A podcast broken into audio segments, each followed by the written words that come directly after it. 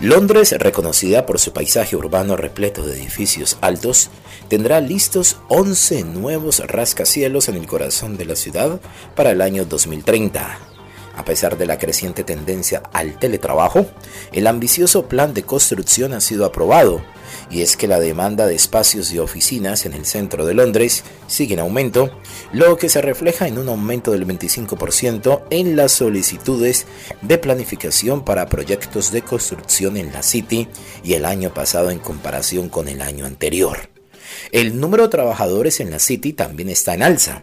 Según datos de la Oficina Nacional de Estadísticas, actualmente 615 mil personas trabajan en el Square Mile, lo que supone un aumento de 29 mil con respecto al año 2021 y el año 2022.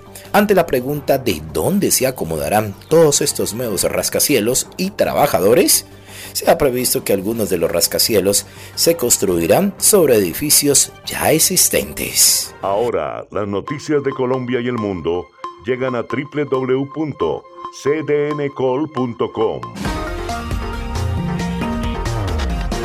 Somos cadena de noticias y el portal digital de las Américas. Noticias, deportes, salud, entretenimiento, análisis, América Latina y el mundo radio y televisión en vivo.